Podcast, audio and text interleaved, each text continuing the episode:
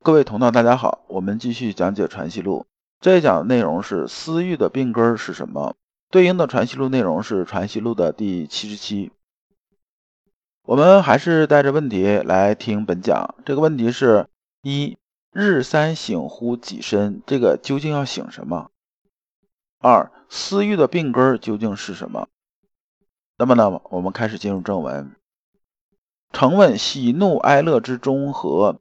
其全体常人故不能有，如一见小平时无有喜怒之心，至其临时亦能终结，亦可谓之中和乎？陆程啊，接着问先生说：喜怒哀乐呀，每件事情啊，如果我们能做到非常好、非常妥当啊，这事情有点强人所难了。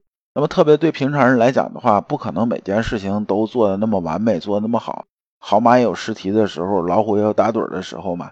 说如果啊，我本有一件小事儿，就事儿不大，我没有做好，这个就是没有达到这中和啊，就是这个喜怒之心呢没有控制得好。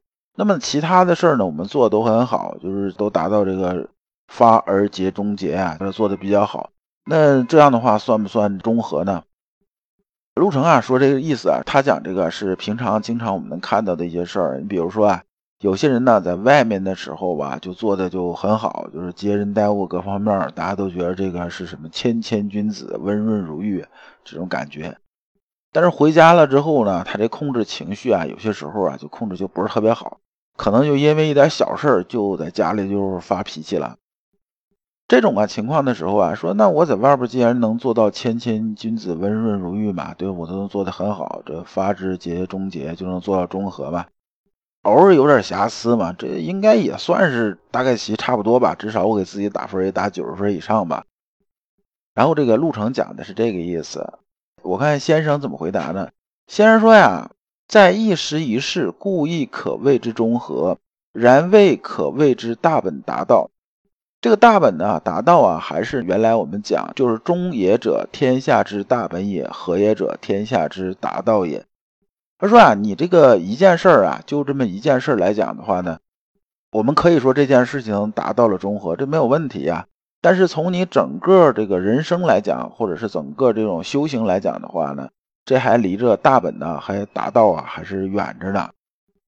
说人性结善呐，这个结善呐，不是说啊人性都是善的，是说啊，这老刘的理解是这样，就是这个结善讲的是说啊。人性里边呢都有善存在，就是哪怕这个人说他是十恶不赦呢，但是呢，他心里头难道一点点善念都没有吗？我想他应该是有一点点善念的。而且说句题外话呀，当时啊，我在零八年的时候，当时接触过一个西方过来的这么一个老人家，年纪比较大了，他是一辈子大概有四十几年时间呢，一直在做心理咨询。然后呢，我们私下里的聊的时候啊，就讲说你做心理咨询、心理辅导啊，也见着过很多那种像比如说连环杀手啊什么这些，大家都认为十恶不赦这种罪人的。那你觉得这些人从骨子里他就是坏人吗？然后这个老人家呀沉思了一会儿，然后跟我说，其实啊，你要是从他的成长经历来讲和种种这个外部因素来讲的话呢，我觉着我接触了这么多年吧，就四十几年。真正能称得上坏人的人呢，大概只有那么一个，剩下的你细一想啊，他可能都是有啊善的层面的东西，就是说他心里头打走到最后这一步啊，不完全是因为他骨子里就坏，他本质上就是一个坏人，不是这样子的。所以啊，先生也说人性皆善，中和是人人原有的。我们讲啊，智者千虑必有一失啊，后边一句讲是愚者千虑必有一得。就是这人呢，再不会办事，再不会办事啊，他办事多了，中间肯定也有那么一两个事儿办的比较妥当的。说啊，这人人心里面原有，所以你怎么能说他是没有呢？岂可谓无啊？就是你不能说他是没有的。但是常人的心呢，是经常啊被昏蔽啊，就是有所昏蔽。就是说他那个就像就云遮月一样，这月亮啊被云彩这种遮着，一会儿明一会儿暗，一会儿明一会儿暗。所以啊，非其全体大用也。那么它就不是啊，一直是照着这个地上啊，就是这个月亮一会儿明一会儿暗，就一会儿被遮一会儿不被遮嘛，就这种样子。那么打个比方啊，就有点是什么一概念呢？先生讲这意思啊，就是打一个很常见的比方，比如说我们用电饭锅煮饭啊，大家都干过这活儿。我们呢这个电呢一直通电，一直在加热的话，这个很容易啊，只要你这水啊和米啊这种比例放的还比较 OK 嘛，很容易煮出一锅好饭来，大家能吃，对不对？但是如果你这个电呢通一会儿断一会儿，断一会儿通一会儿，一会儿热一会儿不热，最后你煮出个饭肯定是没法吃的，基本上想不夹生都难，就这种状态。先生讲的意思是说呢，是说我们呐修心性的时候啊，就像电饭锅煮饭一样，你想煮出一锅好饭呢，那你就是电呢得时时通着，加热时时在加着，你不能啊说我加一会儿热之后呢，然后我我这个断一会儿，断一会儿再加一会儿的，三天打鱼两天晒网，那么你最后怎么可能达到这种？大本和达到这种境界呢？先生讲的是这个意思。那么为天下之至诚啊，然后能立天下之大本。就这个至诚啊，在这里边讲的什么呢？讲啊，我们是要心里边呢怀着什么呢？怀着其他人呐，就是说我们心里的始终有善念存在，有义存在。这个义呢，呃，讲白话点讲，就是说做到义这个程度，就是。我们呢肯牺牲一点点我们的个人这种利益来帮助他人，这就是义。就是说这个人呢，平常我们讲说这人讲义气，讲义气的概念就是说他可能能把他的东西放下来帮你，不是啥事都跟你说，哎，这事儿帮可以啊，给多少钱啊，给多少好处，不给不干。这么办事的话，没人说这人讲义气的。义啊，讲的就是能牺牲掉自己的一些利益来帮助别人。那么为天下之至诚啊，就是心里的我们时时啊存着这种他人，那么时时啊就保证修行不断电，才能什么呢？才能把这个修行这锅米饭呢来煮好煮透。陆成接着问呢，成于中字之意尚未明啊。陆成说啊，我对中和这个中的意思啊，我还是没有特别明白。先生说啊，此须自心体认出，非言语所能喻，中只是天理。这个中啊，就陆程问这个中啊，是心体，就是心之本体中那个中，呃，就是指啊，我们修那个修心体的时候里边那个中，不是说是这个外放什么讲这个东西。那么呢，此须自心体认出来，这个字呢是从，意思是说呢，这个你要首先啊，从心体里把中啊认出来。那么这非言语所能喻，是说啊，这个中啊，它不是说我跟你讲几句话，敲几个字啊。就是看文字你就能看得懂的。你首先呢得会什么呢？就是明心呐，得内视啊。我们的心里面一冲动啊，这种什么呢？就是贪嗔好恶啊，有没有依附的上去？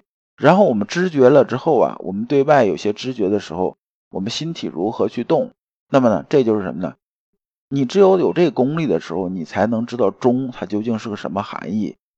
啊，先生又做了定义，说中只是天理，也就是说心里边我们之前讲过很多次啊。就是那个天性啊，就是天性落在我们心体上那个东西，就是刚刚有点萌动的状态，就是中。那么陆程又接着问呢，那你说这个中是天理，那天理又是什么呢？先生接着说，去得人欲便是天理。这个人欲啊，这里边就指啊这个贪嗔好恶，就说呢，你内视的时候能拿掉贪嗔好恶，剩下那个心之本体的气呀，就是什么呢？就是这个天理。而这里边我们讲啊，《易经》里边讲叫精气为物，游魂为变。阳明心学里边这物啊，对外讲是指事，对内讲是什么呢？内讲就是一股气呀。所以我们讲格物是什么呢？格物首先是格心里边这个物，就是心里边这股气呀。你看我们说饭不要吃了，我都已经被气饱了，这是气啊，就是说把这里边都填饱了，这饭就不用吃了。然后这个，哎呀，你气死我了。这就是说，我们这里边还是被气所冲塞。那么呢，我们讲天理啊，讲中啊，讲心之本体啊，讲心性啊，讲这些东西呢，讲的就是实际上是一个称谓，就是什么呢？